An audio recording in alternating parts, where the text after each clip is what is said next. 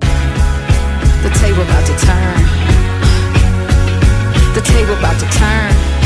The table about to turn. Yeah. Uh, I keep my hands dirty, my mind clean. Got a new agenda with a new dream. Uh, I'm kicking out the old regime. Liberation, elevation, education.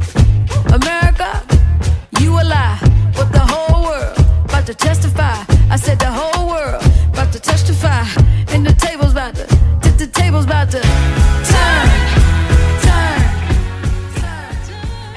This is Michael Moore, and this is Rumble. It was the, I'm going to say the late spring of 1965. My mother wanted to take us to the World's Fair in New York City. And it was the 1964 World's Fair. It was going to last for two years. She didn't want us to miss it. She had attended the 1939 World's Fair, where they unveiled this new invention uh, called the television. So she wanted to go back in 1965, but uh, she said, first, I want to take you kids to our nation's capital. We'd never been there before. I was, well, let's see, 11 years old. And um, she wanted us to see our government, our government in action. She wanted to take us to Capitol Hill. Uh, she took us uh, Smithsonian, White House tour. I mean, the whole, it was really amazing and fascinating. But it came time to go to the Capitol building on this particular day. And we got in line so that we could get one of the free seats in the gallery. Both the Senate and the House have a gallery. It's called the gallery. It's a balcony. And I think I, I might have mentioned this before on the podcast, but it, it uh, my two sisters and myself, she shuffles us into the, into the seats. I can actually see exactly where we were sitting now in my own memory, right in the front row uh, by the railing, looking down as our members of Congress were debating something called the Voting Rights Act of 1965. And my mom's explaining this and why a law was needed.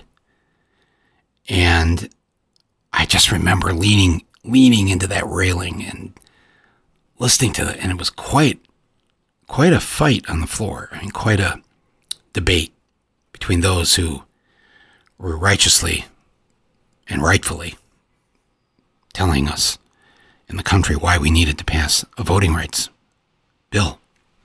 And this is, you know, you have to understand, this is a this is a couple months, maybe a month or so after Selma, after um, people were killed, and so I got the seriousness of this. I understood what she was saying.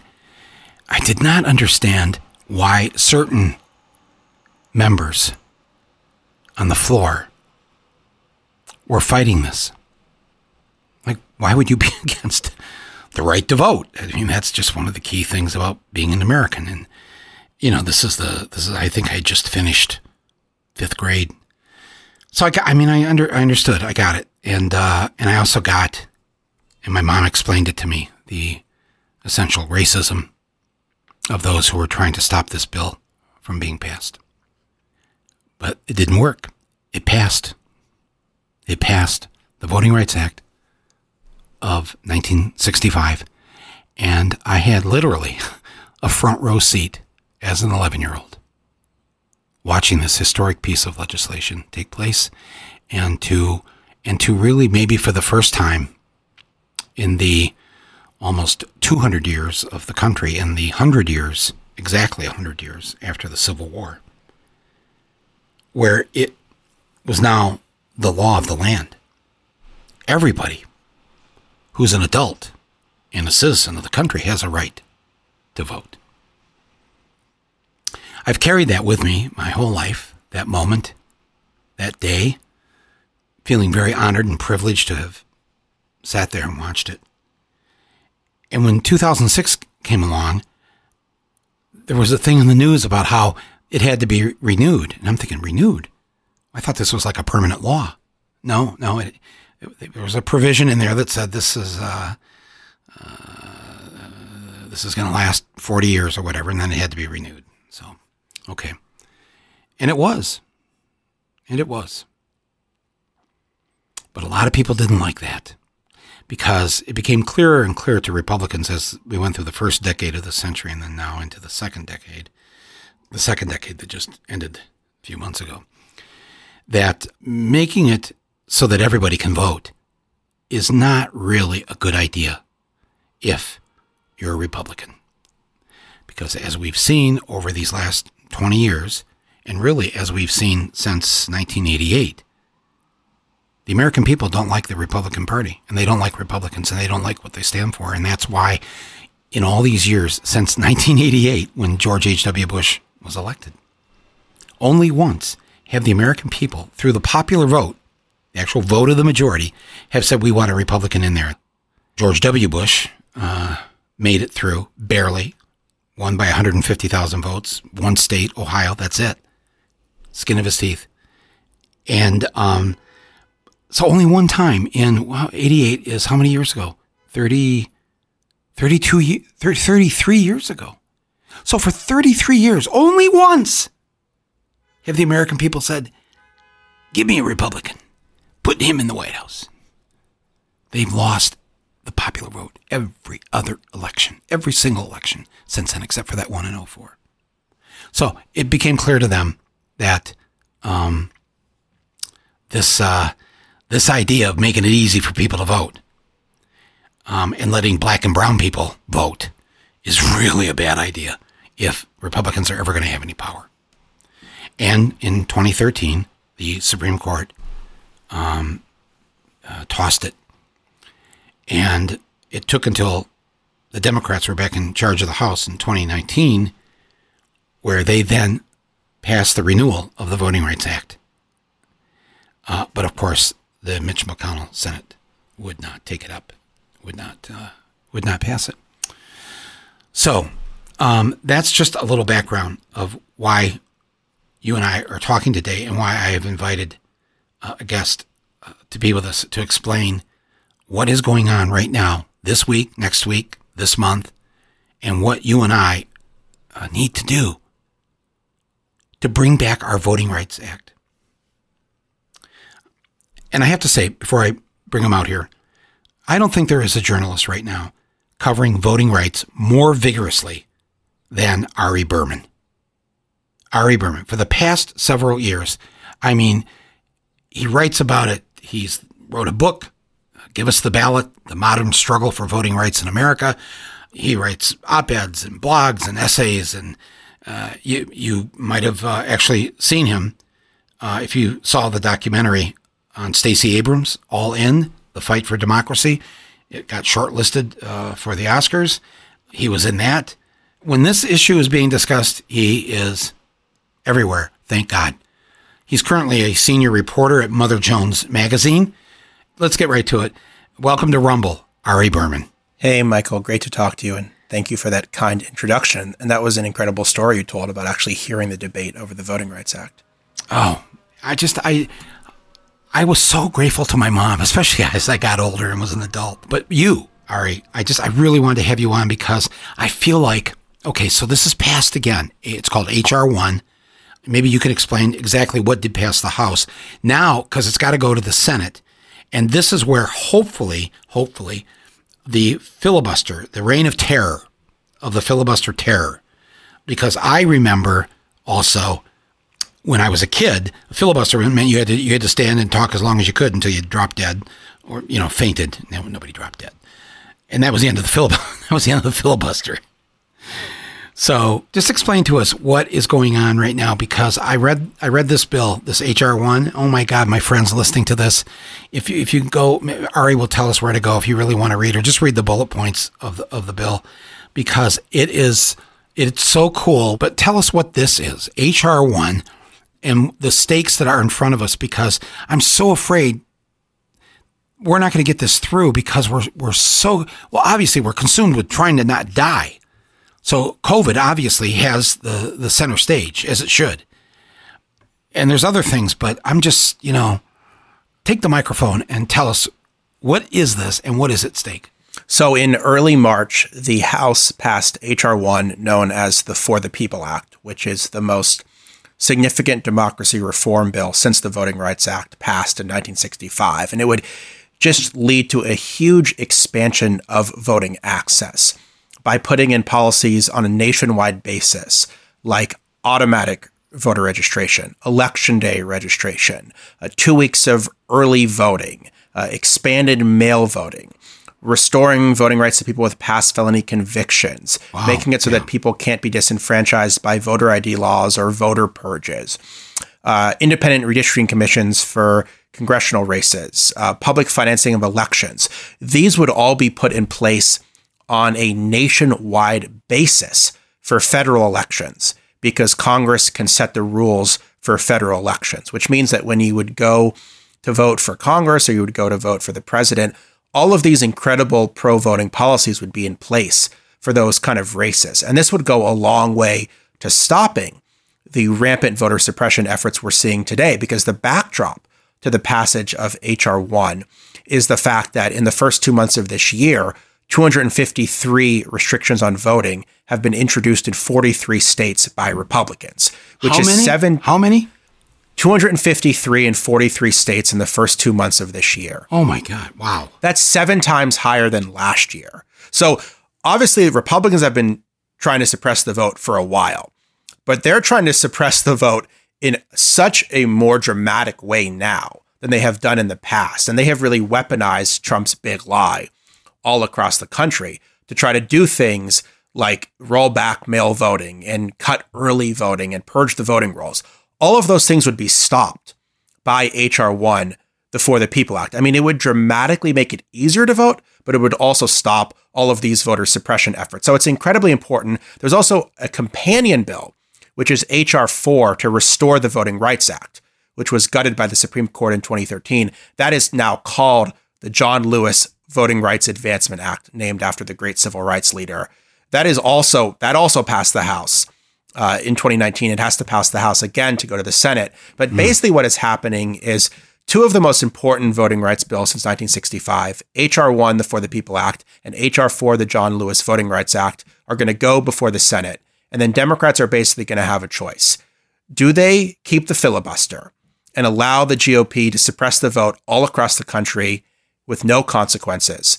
Or are they going to eliminate the filibuster, a relic of Jim Crow, to pass two of the most consequential voting rights bills in decades? That's really the stakes. And I don't think the stakes have been this high for democracy since the Voting Rights Act was passed in 1965. Well, it sure sounds like it. And all those things you listed of what of what HR one will do. Again, we got a lot of this when we passed the constitutional amendment a couple years ago in Michigan, but this is I mean, the turnout in 2020 because we passed these things in terms of you know people who could register the same day as the election, uh, the expansion of of early voting, uh, mail-in voting. Uh, Secretary of State made it so easy to, to anybody and everybody could mail in their ballot. Um, I think HR one doesn't it doesn't it do that? Does it? Uh, it um, it's universal mail-in voting right? Exactly. Every state would have to o- o- offer the option that you can vote by mail. So you wouldn't have to need an excuse to vote by mail a- anymore. And that would lead to 76 million Americans being able to vote by mail who can't currently vote by mail. Wow. Because remember, Michael, in a state like Texas, you can only vote by mail if you're out of town, you're over 65, you're actually imprisoned.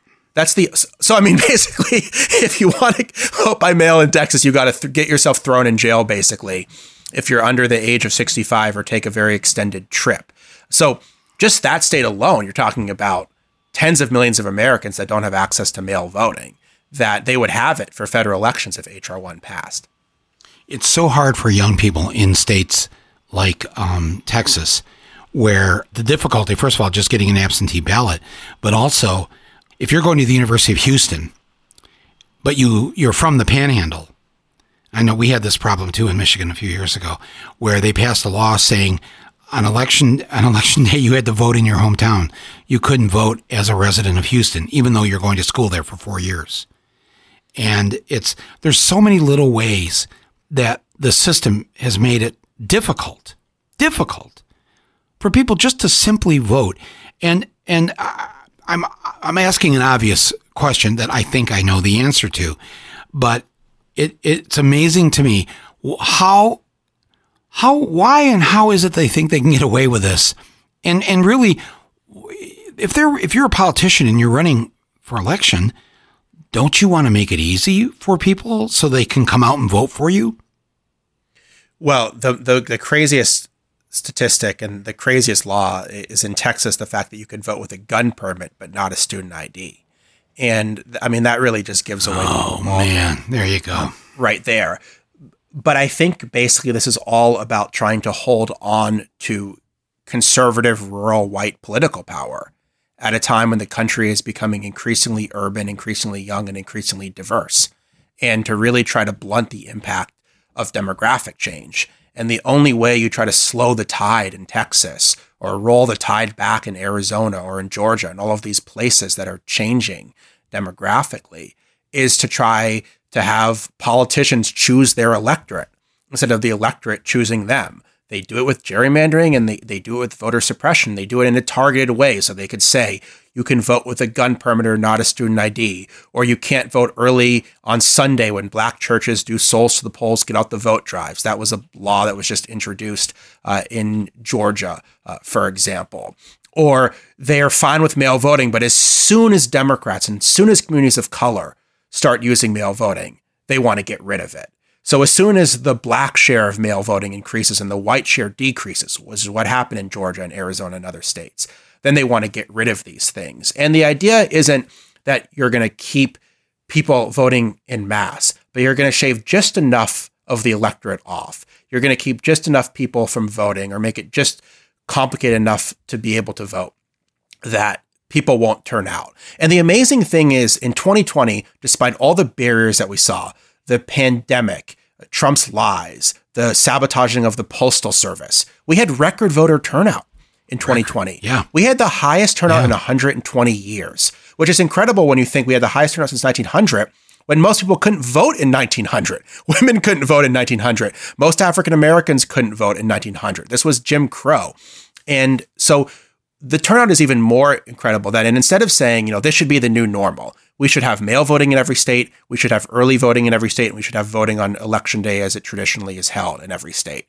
They are saying we need to get rid of these voting methods because too many people voted. And I'm sure you saw this quote from a Republican in Arizona, the chair of the House Government Elections Committee. He actually said everybody shouldn't be voting. He said quality quantity is important, but quality is more important, The quality of the voter. Which is the Right. exact same argument that was made in Jim Crow for literacy tests and Right. poll taxes. So they're coming right out and saying it. It's not like you have to dig it. that deep to understand what they're trying to do here. No, and in fact, here's how little we had to dig. Uh, in case um, people listening to this weren't watching Fox News during the election, uh, uh, uh, Basil, let's let's play uh, this audio clip. This is uh, the former guy, president of the United States, on Fox News, and talking about how he thinks that making it easy for people to vote, trying to get more people to vote, is a very bad idea. And just can we just just let's just roll that. It's just the common facts. I mean, they have a majority in the House, and therefore you need their vote, and they want to get certain things. I, I will tell you this: if you look at before and after, the things they had in there were crazy.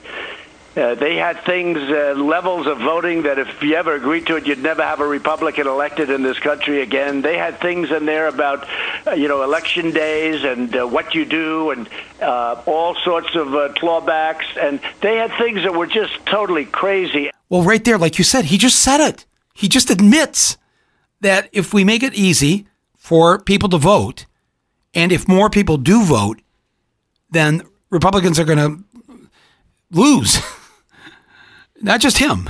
He's he was like, folks, this is over. He said it. And I mean, this has been motivating Republicans for decades. I mean, you know the quote from Paul Weyrich, the founder of the Heritage Foundation back in 1980, when he was talking to a bunch of preachers in Dallas that supported Ronald Reagan. And he said, I don't want everybody to vote. He said, some of our Christians have the goo goo syndrome, the good government syndrome.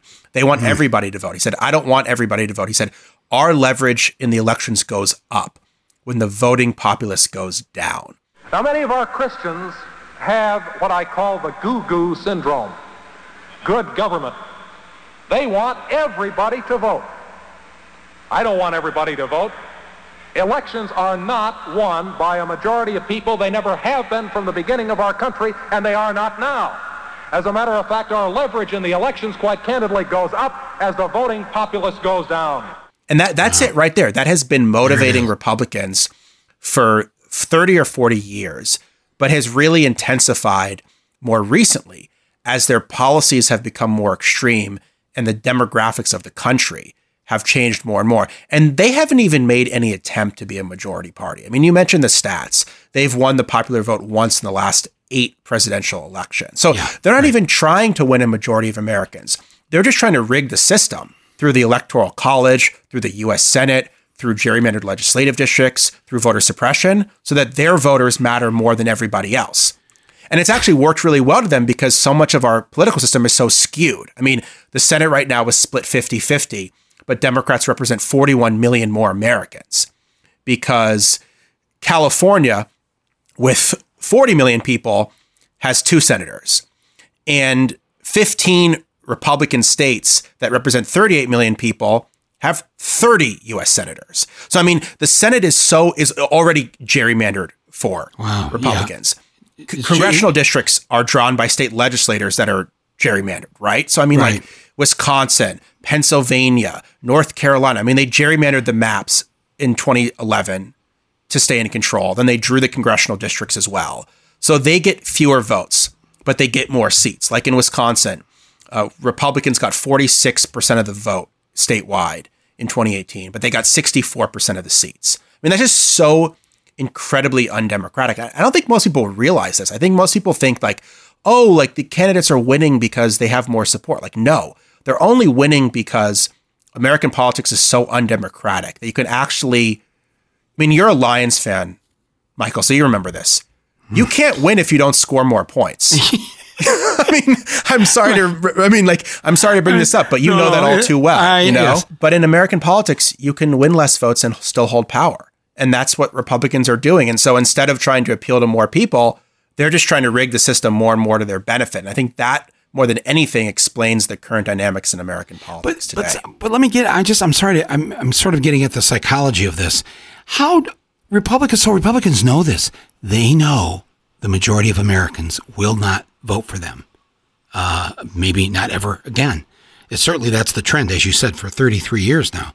So so because they know that, what this rigging that you talk talk about here, there wouldn't you feel bad? I don't know. I'm not. I'm not asking you to be a shrink here, but wouldn't you feel bad if um, you knew that the only way we'll go back to football, the only way you could win the football game was to cheat, was to do something to rig the game. How do you feel after the game's over? Oh, they're carrying you across the field. Oh, you won the game, but you know you didn't win it. But the only thing they care about is the preservation of their power. So they feel like they won the game. I mean, nothing. So they don't. They don't care if the American people don't want them. no, because they, they don't care because they they get the outcomes they want. I mean, nothing better illustrates this than the fact that Mitch McConnell blocked Merrick Garland 237 days before the 2016 election and said the American people should choose the next justice, and then confirmed Amy Coney Barrett eight days before the 2020 election when 65 million people had already voted early. He didn't care because he got what he wanted, and it's it's a cycle where they get the judges they wanted. They draw the districts they want and they pass the voter suppression laws they want. And then that becomes a feedback loop, right?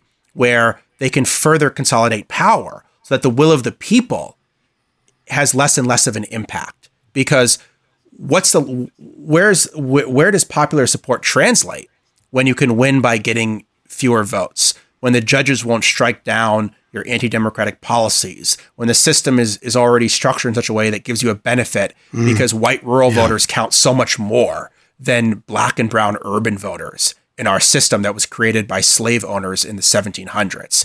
And I mean, so the system benefits them in so many ways. It's almost remarkable that Democrats won the presidential election and won the Senate and won the House when you think of all the obstacles they faced to actually even get there. so many obstacles that in winning back in November, Trump had won in 2016 in, with just three states and 77,000 votes. In in this past November, Biden won by only 40 some thousand votes. Over three states Arizona, Georgia, and Wisconsin. That's how close it actually was, even though uh, there's a wide span between the 306 uh, electoral votes versus uh, Trump's 232. But I, okay, before we leave this point, though, I just want to say this, ask you one more time. The Republicans don't care if the majority of the country hates what they stand for and has expressed their hatred for over 30 years. They don't care. Because I got to tell you, if if you if you show me the data tonight that the majority of the American people hate me and, and hate what I stand for, it's going to affect me. I'm just going to tell you. I'm just going to be honest. Um, I think that some Republicans are concerned about that, but the Republican Party has seen over and over that they can win elections despite not getting a majority of votes. They've seen that they can win the, the, the presidency over and over despite losing the popular vote.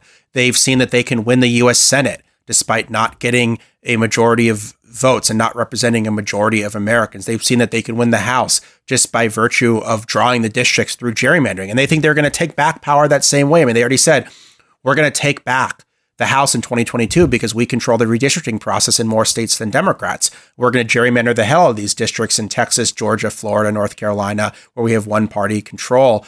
And we're going to get back in power just through that. We don't need to moderate.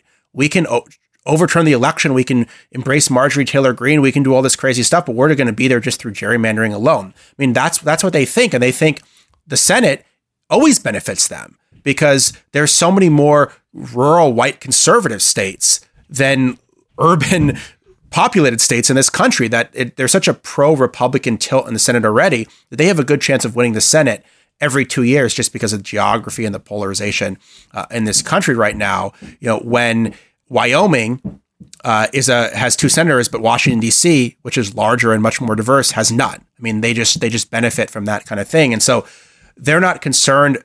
They're only concerned with getting their own voters out to the polls and preventing huge turnout from the other side. And I think the message from 2020 was we got a lot of our own voters out because turnout was very high on the Republican side too, but Democrats got more in Georgia and in Arizona and in Wisconsin and Pennsylvania and how do we how do we roll that back?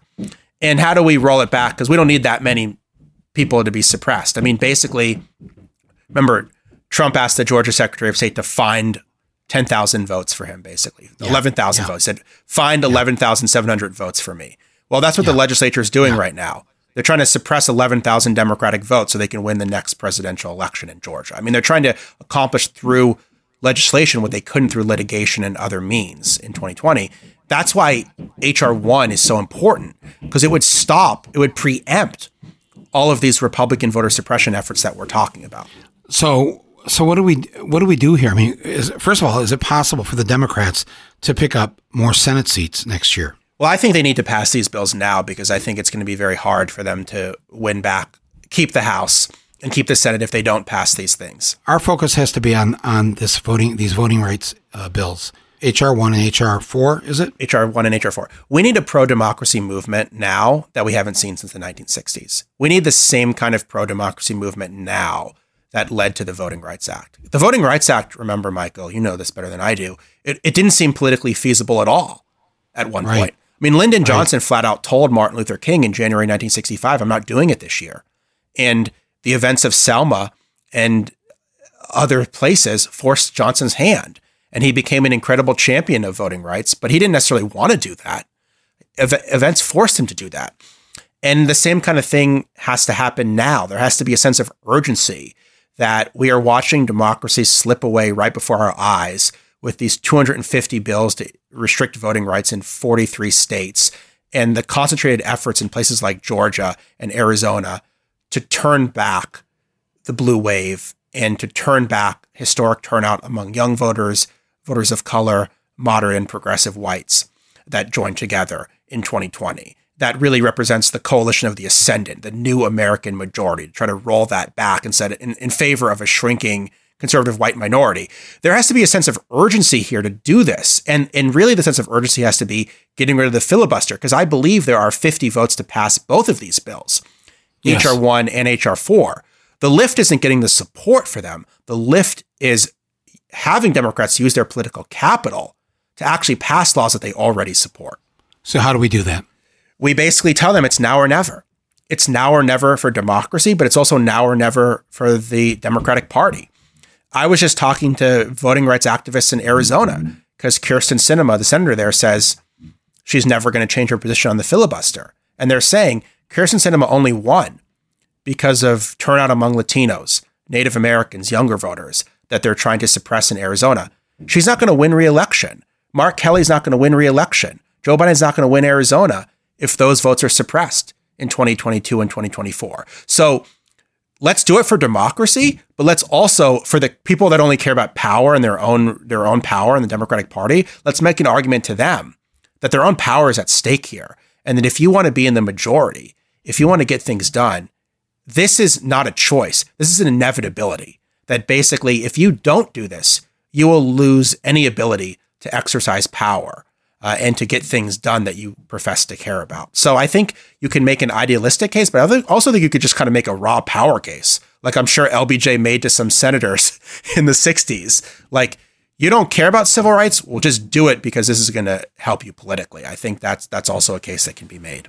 So, how do we get this done with, with the filibuster still in place? How do we get rid of the filibuster? How does this happen? Well, I think it, it happens when you know, Mitch McConnell starts blocking these bills when they go to, when they go to the floor and they have a majority of of votes, but they don't actually pass. And the big piece of legislation that has passed so far, COVID relief, it passed with 50 votes, right? So there would be no COVID relief if the filibuster applied to those bills. And I think right. they, they need to basically say, we need to get rid of the filibuster writ large, but if we're not willing to get rid of it for everything, we need to get rid of it for bills that affect American democracy, that are so important to democracy that they override the filibuster. That's what Stacey Abrams told me um, we should do. She said there's basically areas in which only Congress can act where the stakes are so high that we can't allow the filibuster, particularly the filibuster that's a relic of Jim Crow that was used for so many years to block civil rights laws and to block voting rights laws and to block anti lynching laws and to block laws to abolish the poll tax and things like that, that we can't let history repeat itself. And that the Democratic Party theoretically is supposed to be you know, the party that stands for the majority, the party that stands for the future. And you can't allow 41 Republican senators representing just 21% of the country to filibuster bills that would stop the next wave of Jim Crow. The stakes are just too high to allow that. Absolutely. Have you talked to Stacey Abrams lately?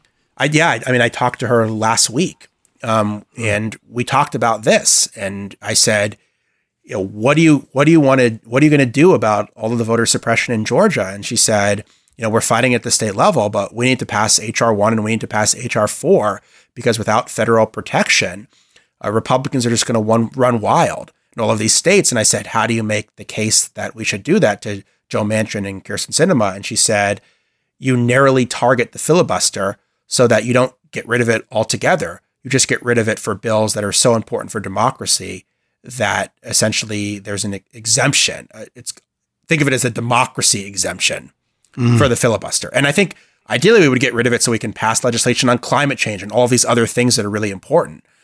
But the kind of best case, worst case scenario is you get rid of it to pass HR1 and HR4. That stops the worst attacks on democracy. Then it also creates the political space to try to pass all these other laws that you can't pass if voting rights are suppressed. Do you think Biden uh, is ready to take the gloves off on this, on this particular, on HR1, HR4? I don't think he wants to because obviously he he wants to seem post partisan and above the fray. But I think it's coming whether he likes it or not. I mean that that's the thing here is Democrats are acting like they can control this process, and they can't. They can't have it both ways. They can't say, this is the most important bill in the Senate, because that's what they did. They designated S1 as the most important, which is HR1 in the Senate, as the most important bill in the Senate. And they talked about John Lewis as the most important civil rights leader uh, since Martin Luther King. They can't designate S1 at this, as the most important bill in the Senate and name the, the Voting Rights Act the John Lewis Voting Rights Act and then allow Mitch McConnell to kill it with a filibuster. I mean, they, they can't go back to their own voters and tell them that. I mean, when Jon Ossoff and Raphael Warnock ran for Senate and said they were going to pass the John Lewis Voting Rights Act, there wasn't an asterisk that said only if Mitch McConnell lets us. I think that's why there's a sense of right. urgency here. Like if you right. if you listen to Raphael Warnock give his first major speech on the Senate, there was a sense of urgency here saying we have to deliver for democracy, but we have to deliver to our constituents. We made them a promise that we were going to get this done. And if we don't deliver that promise, we might not be back in a position to do this. So I think the fight's coming, whether they like it or not. And I think basically the choice for Biden is do you want to appear bipartisan, post partisan, or do you want your agenda to actually pass? And do you want to be remembered as the president that saved democracy or not? And and that I think the choice is going to be made for Biden whether he likes it or not. Because the idea of saving democracy wasn't just just getting rid of Trump. This is the real deal. This is the this is the permanency uh, that we're trying to achieve here to save this democracy is to get these bills passed. Well, and it's very clear now that the fever hasn't broken since Trump left. The fever has escalated. It went from right. 103 to about 105 at this point in terms of where the Republican Party is at. Uh, in in terms of, I mean, from an insurrection at the Capitol to trying to overturn the election results after the insurrection to introducing the most extreme restrictions on voting since the Jim Crow era. It's just getting worse and worse. Uh, the Republican Party's anti-democratic streak is just getting worse and worse, even so, with Trump out of the picture. And so yeah. I think I think a lot of people thought remove Trump and the fever will break. I knew that wasn't true. You knew that wasn't true. Yeah. This r- runs much deeper. I think people are seeing it now. And then the question is, how do you create a sense of urgency about what's happening in Georgia, what's happening in Arizona, what's happening in Congress with Trump out of the picture, where he's not filing lawsuits every single day to try to throw out the election returns, or white supremacists aren't storming the Capitol, but they're trying to accomplish the same kind of thing through more subtle means. How do you get people to care about that? How do you dramatize that? I think we're starting to see some of that with the events in Georgia and other places, but I don't think it's reached the same critical mass. What do you say to the the few hundred thousand people that are listening to us right now? What can they do? They as individuals, whether they live in Idaho or Wisconsin or Connecticut, what can they do? What I mean, this is a. I think people are just dying to do something. They've been listening to us now uh, and they're like, okay, what what can I do? I want to do something. I mean, I think these two bills, HR one and HR four, they have to be the rallying cry. They have to be the thing that people we talk about every single day, and every senator needs to talk about it that supports it, either because you already support it and you're trying to make people more aware of it, or you're trying to put pressure on the handful of senators that that that are reluctant here. It's going to be a lot easier for Joe Manchin to fold on the filibuster when 48 or 49 Democratic senators are already there, right? I mean, we're not right. at that point yet. We're probably at the point where 35 or 40 Democratic senators are there. So there's still a ways to go. I mean, Joe Manchin and Kyrsten Sinema get all the attention, but I mean, Dianne Feinstein, Chris Coons. I mean, there's a there's a number of people, including some who represent very blue states, that also haven't moved on the filibuster. So I mean, that would be the most obvious place to start and just talk about the stakes, talk about the stakes for uh, democracy, and talk about the stakes for the Democratic Party. This is a this is honestly probably a once in a generation thing. That if you don't pass these bills now, I'm not really sure when you're going to get another chance to pass them. It's almost a certainty to me that Republicans are going to take back at least one branch of of the Congress in 2022. Oh, geez, don't say that. Uh, well, if you, I mean, I, I want to be an optimist, but if you just look at the draw, the pure math, yeah, they only need to pick up a few seats in the House. They can flip the House through gerrymandering alone uh, if the Democrats don't pass H.R. 1, because they're going to control the drawing of districts in Florida, Georgia, Texas. That might be enough right there to flip the House, just, just because they're going to give those districts. It's gonna. It's funny because this is again what we talk about, Michael. All the demographic change is coming from people of color. All of the growth in the electorate is people of color all of these seats are going to go to white Republicans because of the fact that they can manipulate the drawing of districts. I mean, it, they're literally trying to turn back the tide so that the, the 2020 America looks like the 1950s America uh, instead. And I think that's why these bills are so important. That if there's, we've seen it, if there's no accountability, it's just going to get worse and worse. If there's no accountability for the people that aided the insurrectionists, if there's no accountability for the person that inspired the insurrection, if there's no accountability for the people that are trying to suppress the vote, they're just going to be more and more extreme in what they think they can get away with. So the only way to get that accountability now is to put in place the legislation that will Mm-hmm. stop them, that will act as a check. And that's why I think this is such an important moment in history right now. Well, I agree, and I, and to anybody who's listening, I, I know I often ask you to call the uh, congressional switchboard. I can't think of a more important piece of legislation than this one uh, right now for you to call, and I think call every day, and don't say, "Oh, I've got two Democratic senators. They're, you know, I don't need to." Oh, yes, you do, because they will. th- th- They will. It will spread throughout Capitol Hill. All these calls that are coming in, record numbers of calls to our United States senators. Okay, everybody ready? All right, so I need everybody starting today and then do it again uh, tomorrow, the next day.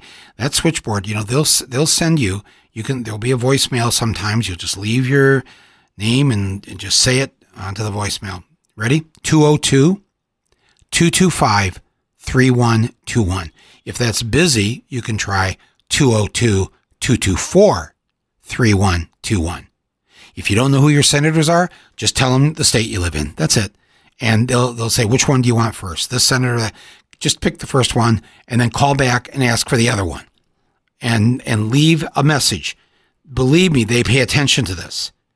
And we literally need millions of people over the next week or so calling our senators 202 224 3121 and do it every day. It takes you 30 seconds. It's nothing. We're talking about saving our democracy. We will, as, Ari says, next year's election and the year and the one after that, it's going to be hell to pay to try and get this through because they are on a rampage. 250 plus bills already introduced in the first two years across the 50 states to suppress more votes. Ari, this HR1 and S1, that would essentially put an end to if any of those bills get passed, they become illegal, right? Because the federal government has said, no, you cannot discriminate. Yeah, they become illegal for federal elections. Um, not everything, but the vast majority. Not for of the, what not for the local, do. not not necessarily for the local. Yeah, I mean, because Congress doesn't have the power to set rules for federal elections. That's why the John Lewis Voting Rights Act is a really important component for to HR one because HR one is national in scope.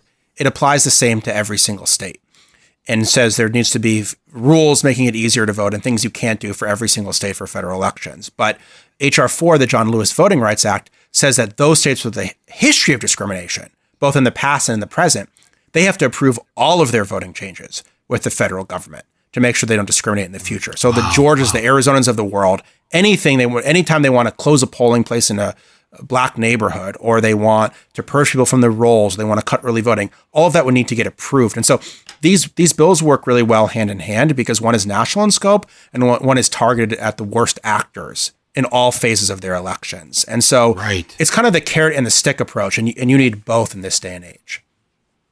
Well, okay, so folks, I'm going to run this by you one more time. When you call your two United States senators, 202 224 3121 or 225 3121. Are you ready? Ask number one is please pass S1. That's HR1 in the House, it's S1 in the Senate. And then the second thing that you need to say to your senators is eliminate the filibuster.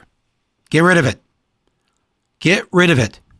Don't take the compromise position where, well, we'll let the talking filibuster happen. No, just uh, just say get rid. Just let them take the temperature of the American people. They don't want this filibuster. It's the majority is called 51 votes in the Senate. 51.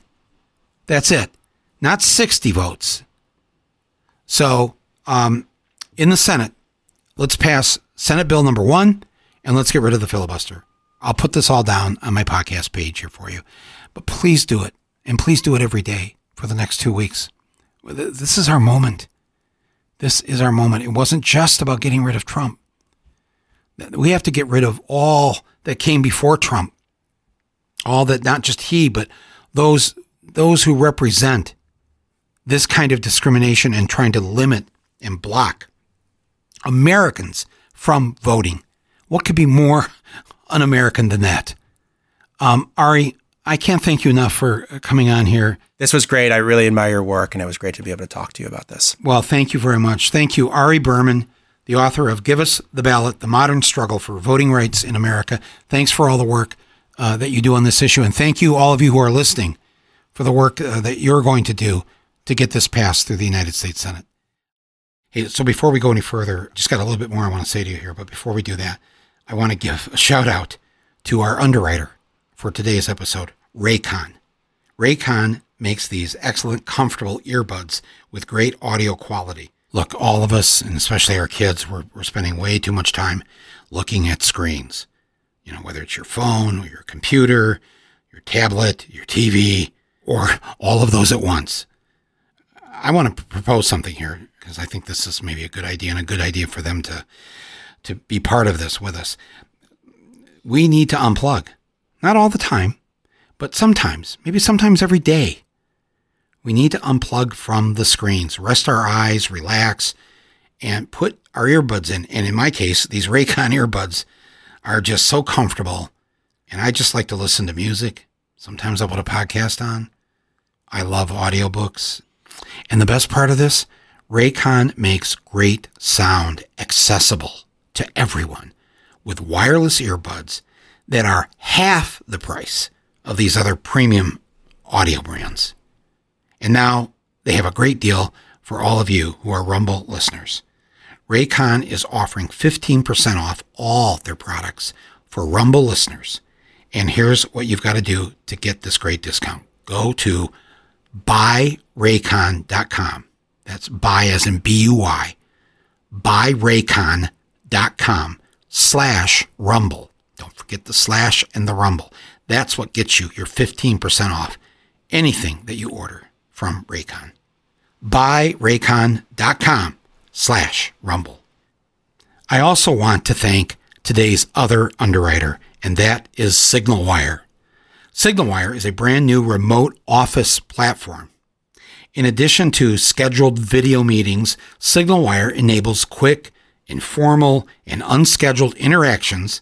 You know when you have to have these these meetings online, you got all your coworkers there. Feels very stiff. Signal Wire, it allows you to be more informal. You can have unscheduled interactions with each other. You know, the kind of stuff that's just important, you know, at the workplace where it's like, you know, you, yes, work is work, but it doesn't have to be drudgery and it doesn't have to be like you're in some kind of a prison.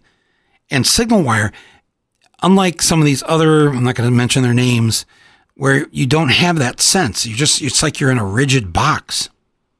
Signal wire is different. I know a number of people who, you know, film production companies and uh, writers' rooms and things like that. It's a great way. They use this to, to uh, collaborate. And also, it's a smart way for if you have a small business, if you have any kind of organization, maybe it's a nonprofit or whatever, to use Signal Wire. People I know that do this, they do it because they want to future proof their operations. They want to live in the 21st century and beyond. When we get past this pandemic, a lot of businesses will need to learn some lessons and make plans for the future. And businesses are going to need to give employees the flexibility that they demand without sacrificing anything that they need to do to run their business. They're going to need a bit of humanity here. They're going to need to build and maintain a culture that is humanistic. So I was really happy when these good folks from Owosso, Michigan, the people that invented SignalWire, uh, just about 20 miles outside of Flint. They reached out to support Rumble, and I hope, I seriously hope you can check them out. Sign up before April 1st at Signal Wire, Signal, that's S I G N A L, Wire, W I R E, signalwire.com, and use the code MOORE, that's my last name, M O O R E, and you can receive an upgrade to special features with your free 30 day trial. So go to signalwire.com, that's signalwire.com, and use the code MOORE, M O O R E.